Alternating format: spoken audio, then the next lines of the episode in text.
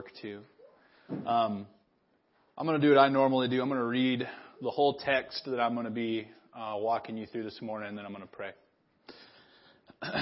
Starting in verse 1 of Acts 14. Now at Iconium they entered together into the Jewish synagogue and spoke in such a way that a great number of both Jews and Greeks believed. But the unbelieving Jews stirred up the Gentiles and poisoned their minds against the brothers. So they remained for a long time, speaking boldly for the Lord, who bore witness in the word of his grace, granting signs and wonders to be done by their hands. But the people of the city were divided. Some sided with the Jews and some with the apostles.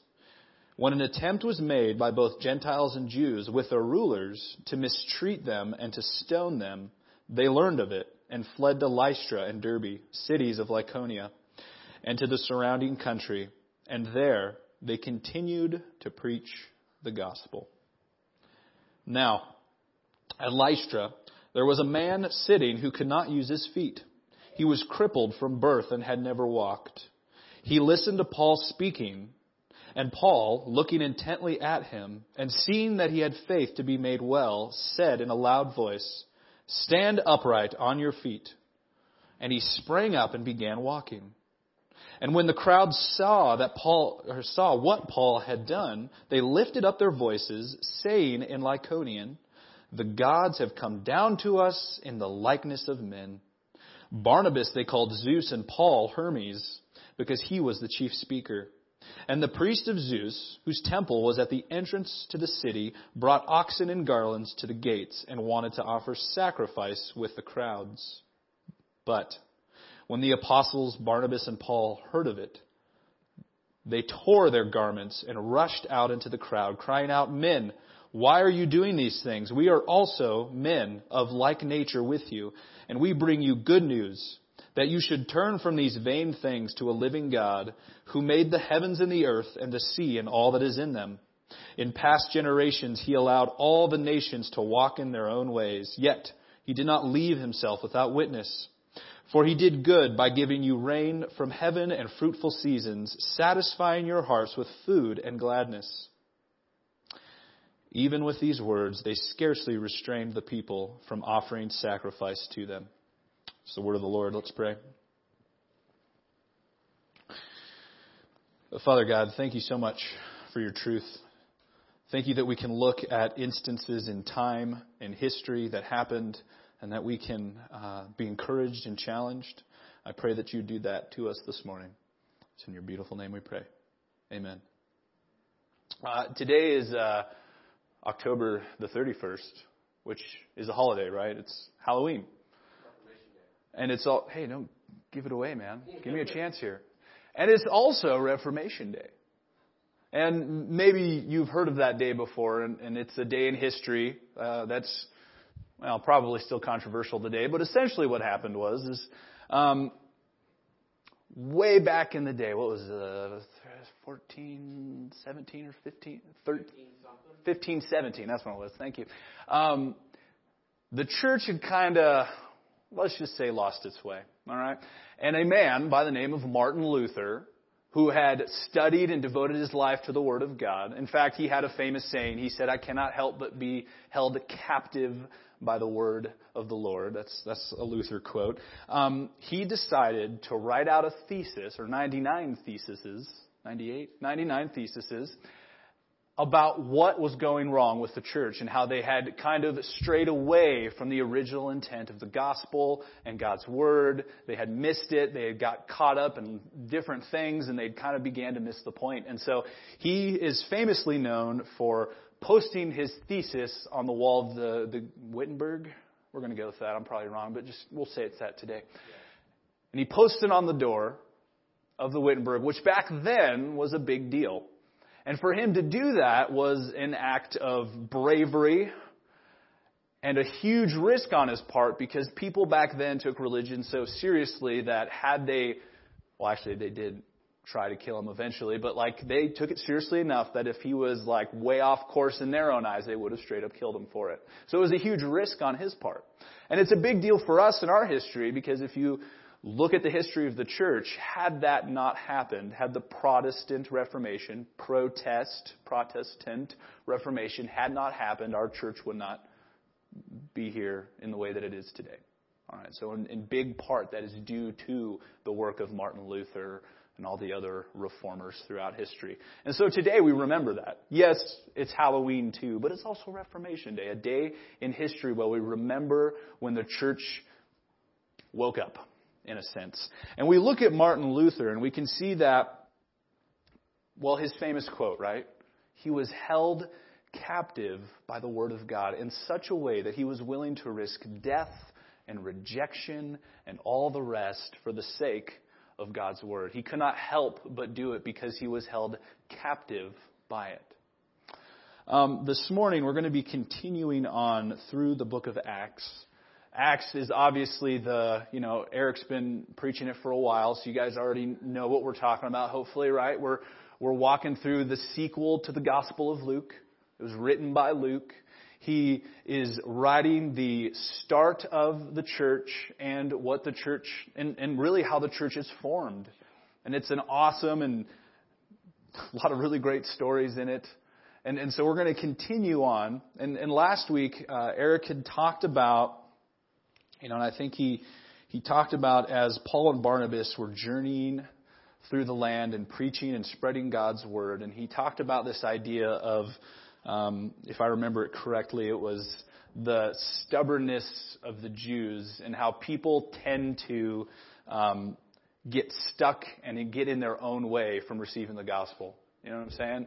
Like we tend to get caught in our own heads and forget, or we tend to get so caught up in something else that we miss the point, right?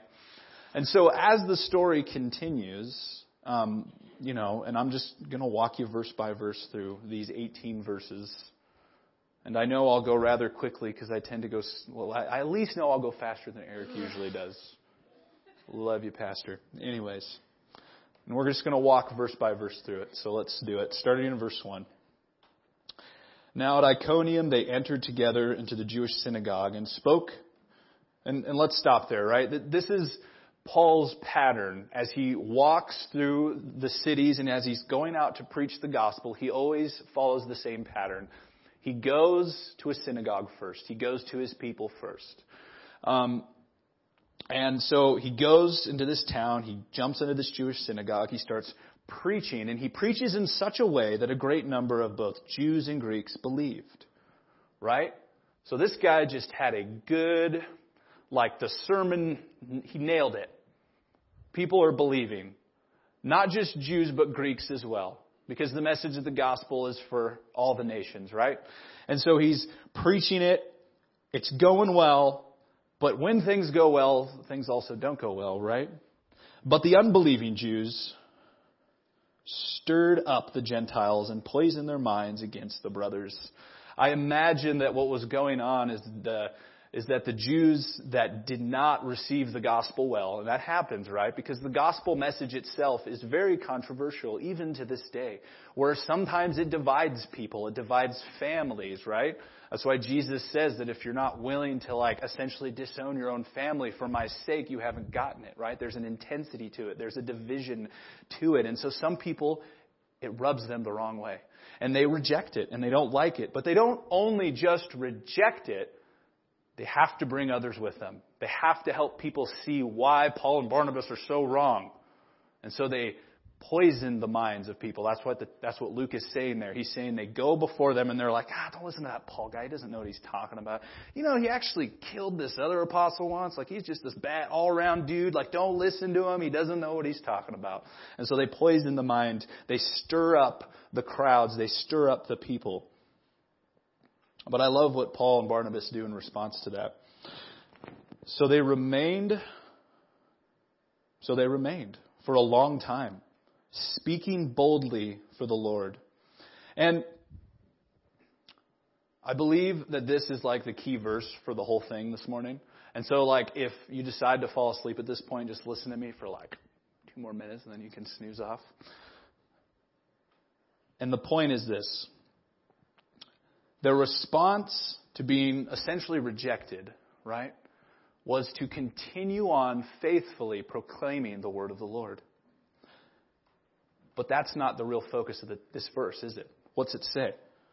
For the Lord, who, this is the Lord, the Lord bore witness to the word of his grace, granting signs and wonders to be done by their hands.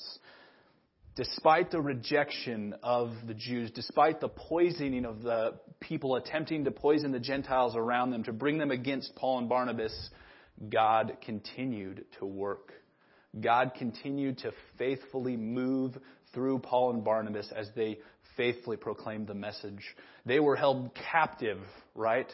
They couldn't do anything else because they so were affected by the gospel. They were so affected by the truths and by the grace of God that they had been shown and experienced that they couldn't help but continue to proclaim the message despite people rejecting it around them. Right? And as it goes on, but the people of the city were divided. Thank goodness that doesn't happen anymore, right? You can laugh. That was a joke. Okay. Appreciate it. Yeah, it was great enthusiasm. Um, but the people of the city were divided. Some sided with the Jews, the ones gossiping and poisoning the minds of the Gentiles, and some sided with the apostles. Now, sometimes when uh, you, you, stir up crowds, uh, you can really get them to do what you want, right? Like you get them stirred up. You get, especially mobs, angry mobs, right? Again, thank goodness that doesn't happen today, right? Because that would be really bad. But this is happening. This is happening to Paul and Barnabas. They're continuing to faithfully proclaim the word, but people are still getting stirred up. Because people still get divided, right? When an attempt was made by both Gentiles and Jews with their rulers to mistreat them and to stone them. Now, traditional stonings for Jews was a thing that God was in God's law that was supposed to do, and there was a judicial way to go about it. It's the truth. This instance is not one of those judicial stonings. It's actually something different entirely. It is angry mob, I'm really mad, let's kill these guys. They're acting out of emotion and rage. They're not thinking straight, they're just moving. And they're mad. And they even got the rulers to side with them, right? They got them so riled up, the rulers are like, yeah, that's probably a good idea. Let's go with that. Please don't hurt me. Right? And so they get them riled up. They want to kill them. They want to stone them. And when they learned of it, they fled to Lystra and Derbe, cities of Lycaonia. So, we can kind of step back and look at a few things here, right? We can step back and see that Paul and Barnabas, being completely held captive by the Word of God, right? Doing what they were meant to do, doing what they knew they had to do, despite what people were saying or responding to them with. We're practicing wisdom. They weren't a part of a raging mob going with the flow. They were smart. They knew when to continue boldly, and then they knew when, you know, I think, I think it's time to go. I think we need to go on to the next city. And they knew. And so then they went. And here's another key point. And to the surrounding countries, and verse 7, and they, and there they continued to preach the gospel. They continued to preach. They were so captivated. They were so on mission that it didn't matter that they got rejected and threatened to death. They continued to do the mission. And it wasn't all emotional. They, they, they were smart about it, right? They knew when to stay and press, and they knew when to back off and leave. I can't help but think of like, you know, in, in today's age, we, we, you know, we get on like social media and it's really easy on social media to be the angry mob, right? Scroll Twitter sometime. It is toxic, to say the least. And it's very easy to join in. It's very easy to not just take a step back and just think and look and use that wise brain the good Lord gave us, right? It's very easy to just go with the flow and follow. Follow our emotions. And so follow our emotions that we're no longer held captive to the thing that we're supposed to be doing in the first place. Right? Now, in that first seven verses, we see Paul and Barnabas being rejected and threatened with death. And they responded with faithfulness to the Lord. And they responded because they had been so changed by the gospel that the rejection didn't matter anymore. And yet they still pressed on with their mission because what, what were they? They were held captive by the word of the Lord. They couldn't help but do anything else. It had so moved and shooken and shaked and molded them that it didn't matter what was going on around them. They had to completely do the message or preach the message. And again, this isn't like thoughtless. This isn't like going with uh, the emotions and feels or vibes, as the small kids say these days. No, it was thought out and wise and good, and they went about and they knew when to leave. And so they leave and they go to another city. Now something else is going to happen to them, right? Now at Lystra, there was a man sitting who could not use his feet. He was crippled from birth and had never walked. And he listened to Paul speaking. Now, well, actually, here, I'm going to read another verse and then I'll say what I'm going to say. And he listened to Paul speaking, and Paul, looking intently at him and seeing that he had faith to be made well, said in a loud voice, Stand upright on your feet. Now, a lot of times we can like look at a text like this and, and maybe think that it's talking about this idea of like Paul looked at this crippled guy and saw that he had faith in himself to believe enough, to achieve enough in order to be healed and stand up, right? And is that what's going on? No. What is the crippled man doing? The crippled man is sitting there, helpless, vulnerable, can't really help himself at all because he can't walk. And he is doing what? He is listening to Paul speak. And what is Paul speaking about, do you think? Well, what has he been speaking about this whole time? He's preaching the gospel. The gospel had so shaped and or had so moved and convicted and impacted the crippled man that Paul was able to look at his face and see something.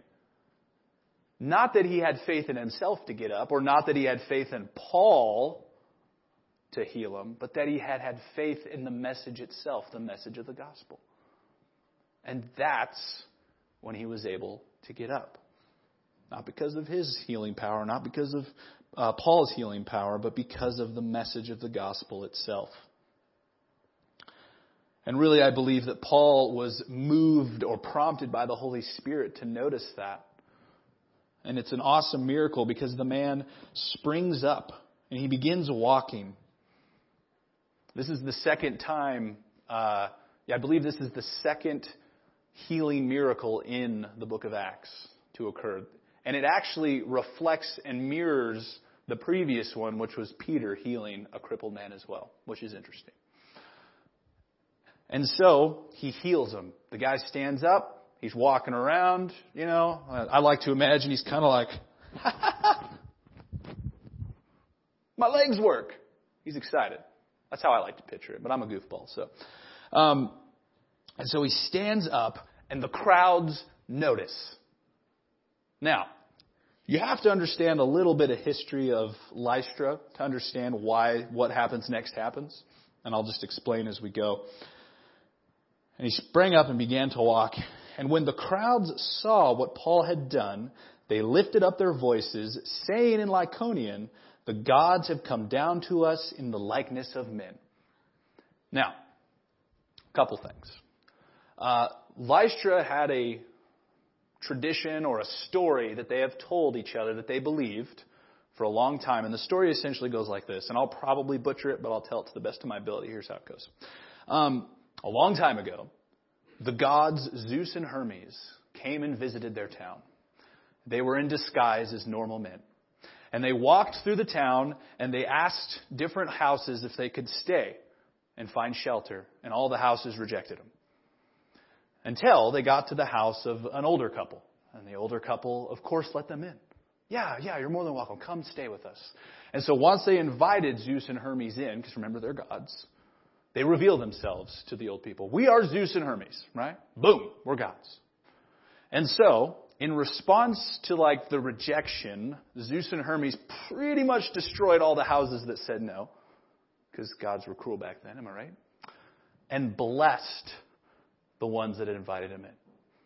And so, having that story been told, passed on generation to generation for however long it was told, they that was their tradition. That's what they believed. And so, you know, sensibly enough, when a miracle occurs in front of them, what are they going to think? Oh my gosh, Zeus and Hermes are back, and we are not going to fail them this time, am I right? And so that's probably what they're thinking. Just a little history there. That's what they believed, and that's why they responded in the way they did. And now you'll notice that it says they lifted up their voices, saying in Lycaonian. So they're speaking in their own native tongue. So Paul and Barnabas at this time kind of can see that the crowd's getting a little jittery and excited, but they don't know what they're saying because they don't speak Lycaonian. They don't, they don't understand them. And so, the gods have come down to us in the likeness of men. Barnabas they called Zeus and Paul Hermes because he was the chief speaker, which means Paul likes to talk, just like me. And the priest of Zeus, whose temple was at the entrance of the city, brought oxen and garlands to the gates and wanted to offer sacrifices with the crowds. Now, so, they are ready this time. They're like, well, we're not going to let down Zeus and Hermes this time. Mm-mm. Here's what we're going to do. Priest guy at the Zeus temple, go get your Go get your sacrifice. We're going to sacrifice to these gods because clearly Paul and Barnabas are gods because they just performed a miracle and this is just how it's going to go down. We're going to, we're going to offer sacrifices to them. Now, by now, again, Paul and Barnabas, they have no idea what's going on. They don't, they don't speak the native language and they're kind of like, they're probably starting to get sus though. Suspect, sus, that's what the small kids say. Just roll with it. Okay, I'm a youth pastor. Um, and, and so they're getting a little suspicious. And then the priest comes out and he's got the, the goat in hand with the blade, and he's getting ready like, praise be to Zeus and Hermes. And once they realize that, how do they respond? Now, you'll notice in the last story, they had faced rejection. They had been rejected and essentially threatened to death. They're gonna, they're gonna be killed. And so they stayed true. They were still held captive by the Word of God. We see how they responded to that. And really, the biggest focus I want you guys to get out of this this morning is that it's not, hey, be more like Paul and Barnabas, please. Be more faithful. No, no, no, no, no. What were Paul and Barnabas looking at? They were looking at the gospel. They were held captive by the gospel message itself. And so if we're going to get anything out of this story this morning, it's not be better, be more like Paul and Barnabas. No, it's look at what they were looking at. They were only able to be as faithful as they were because of the gospel message, because the gospel had so impacted their lives that it moved them to be faithful. And that's what I want you guys to get out of it. This isn't a be more like Paul day. This is a look at the gospel and see how it impacted them and maybe let it impact you. And so they were rejected. Now in this, this other story, they're exalted, right? I mean, they're exalted to the point that people think they're gods. And any normal human maybe might be like, uh, okay, I can go along with this. You know, especially if they got a good collection of tasty ripe grapes or something. I don't know. Just going back to the times, maybe they'd have been delicious. It's just an aside. But how do they respond? Let's look. Verse 14. But when the apostles, the apostles. Let me try that again. But when the apostles, Barnabas and Paul, heard of it, they tore their garments and rushed into the crowd, crying out. They had just been exalted to gods in these people's eyes. And what do they do? They rip their clothes off and they run. Now, when it says rip their clothes, that's just like a Jewish way of expressing deep, like anguish and like, uh uh-uh. uh. That's just how they would have expressed it. Nowadays, we probably wouldn't be for that because, like, well, this shirt was really expensive, so I'm not going to rip it just because I'm in English. But they probably didn't care about their clothes back then as much as we do. I don't know. And they had fewer clothes. Yes, true. And, and so they rip their clothes and they rush into the crowd and they're like, whoa, whoa, whoa, whoa, whoa. Hold the presses. What is happening here? Men why are you doing these things? We also are men of like nature with you, and we bring you good news. Now, held captive by the word of God, held captive by the message of the gospel, that they trusted it and they obeyed it and they were willing to be rejected for it. They're exalted. They're given uh, the, the title of Zeus and Hermes, right? And how do they respond? No. No. I am not. No, sirree, Bob. And what are they still held captive by in these moments? The gospel. And then what does Paul do? He preaches the gospel. Listen. And, and this is just a, an, well, not really an aside, it adds to it. Um, they, this is the first instance in the book of Acts when they preached to an entirely Gentile crowd. There weren't many Jews. They weren't in a synagogue. They were just on the streets of a completely Gentile people that had never heard the gospel before. And this is the first instance this happens. Because up until this point, it had always been synagogue first, then Gentiles. And in this town, I'm assuming there wasn't a synagogue, and so, but they kept going, right? Didn't matter. They were so held captive by the Word of God, right? They were so held captive by the goodness of the gospel. They were so made complete in it that they didn't need the approval of anyone else. And they didn't need to be exalted by others because God had kind of already exalted them uh, on the cross, right? They were sons of God. They had all the exaltation they would ever need. And so he preaches. We also are men of like nature with you, and we bring you good news that you should turn from your from these vain things to a living God who made the heaven and the earth and the sea and that and all that is in them. And so he starts out, right? Because again, now he's talking to non-Jews. Because at, at this point, Jews would have known Genesis, God created all things, right? And so now they're appealing to a completely Gentile nation, to a completely Gentile people. And so he goes, Hey, the one who made everything you see and do and experience and have, all the things, this God is coming to you today and saying, Hi, it's me. I've been here the whole time. And look what else they say. You should turn from the vain things to a living God.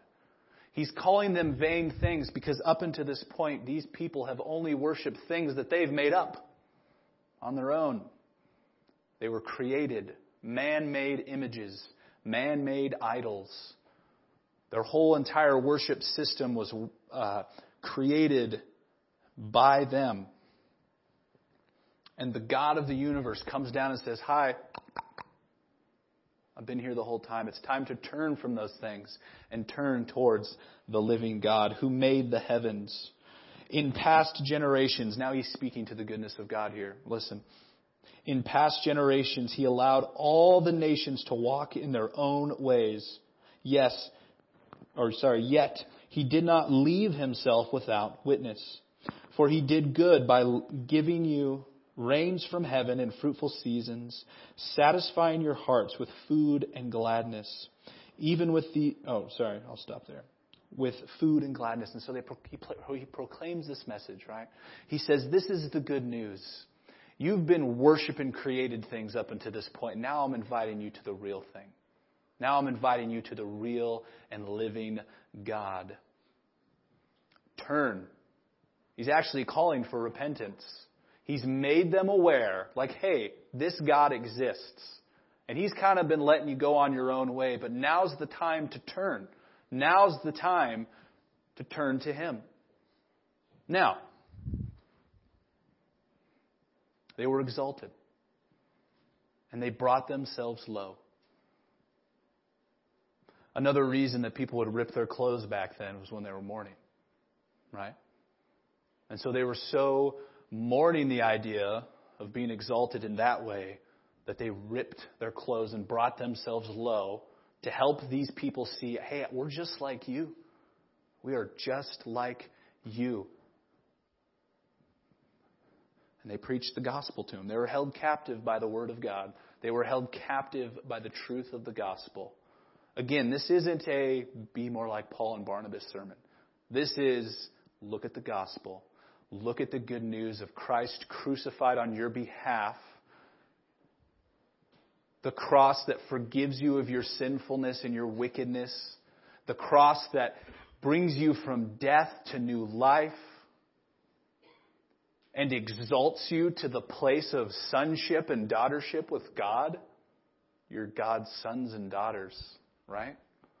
It brings you up, it exalts you. The gospel does all of those things for you. We don't need it from others now. And Paul and Barnabas didn't either. Not because they're awesome, but because the gospel's awesome, right? Now, how did the people respond? Even with these words, they scarcely restrained the people from offering sacrifices to them. Now, they heard what I think is an excellent proclamation.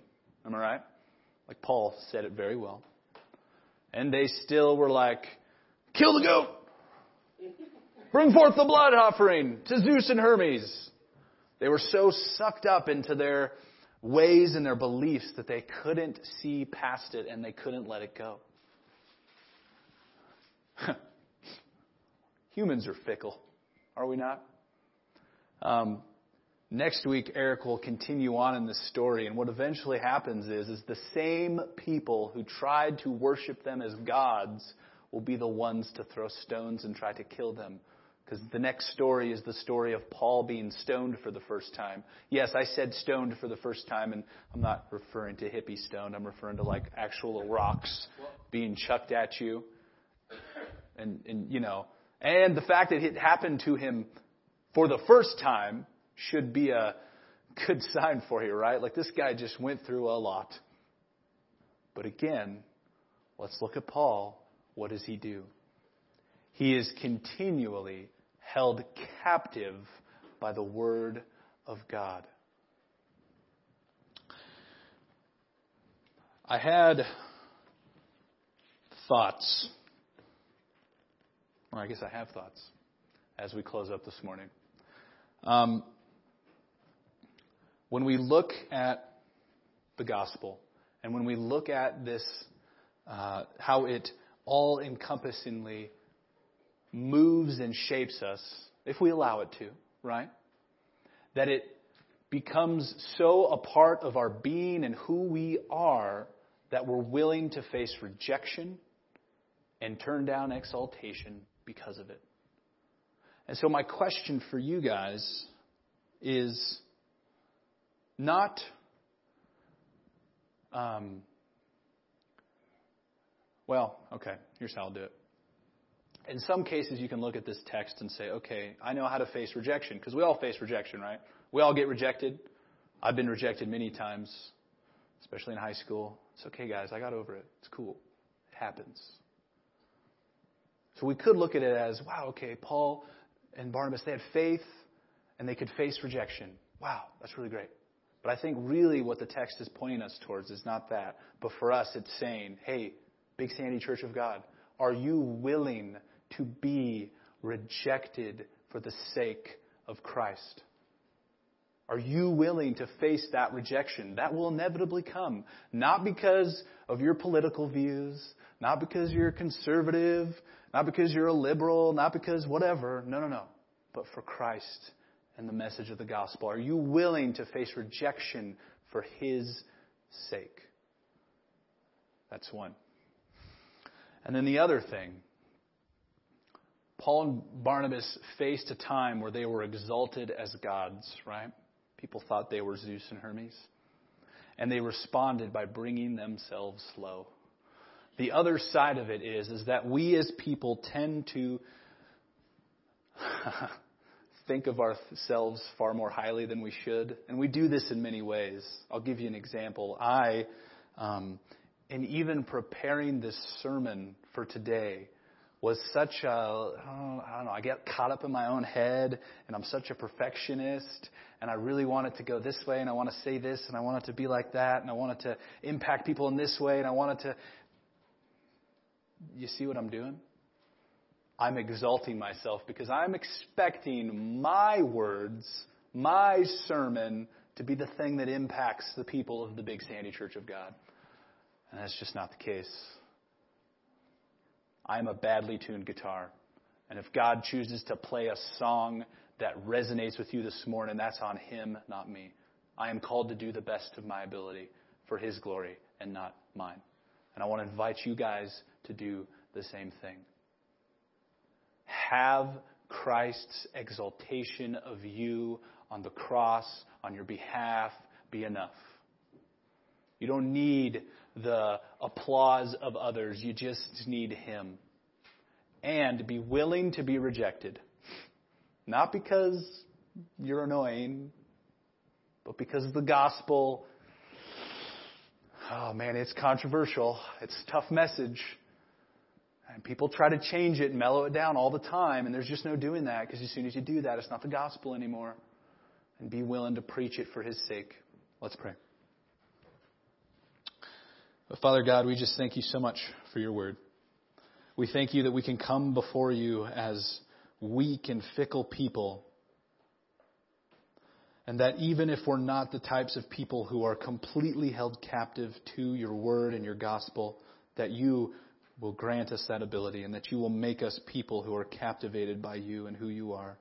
So captivated that we move and have our being and go about our day and our lives in such a way that it makes people known or know about you and who you are. Help us to be that people in Big Sandy. It's in your beautiful name we pray. Amen. Have an awesome week, guys. See you later. I'm, I'm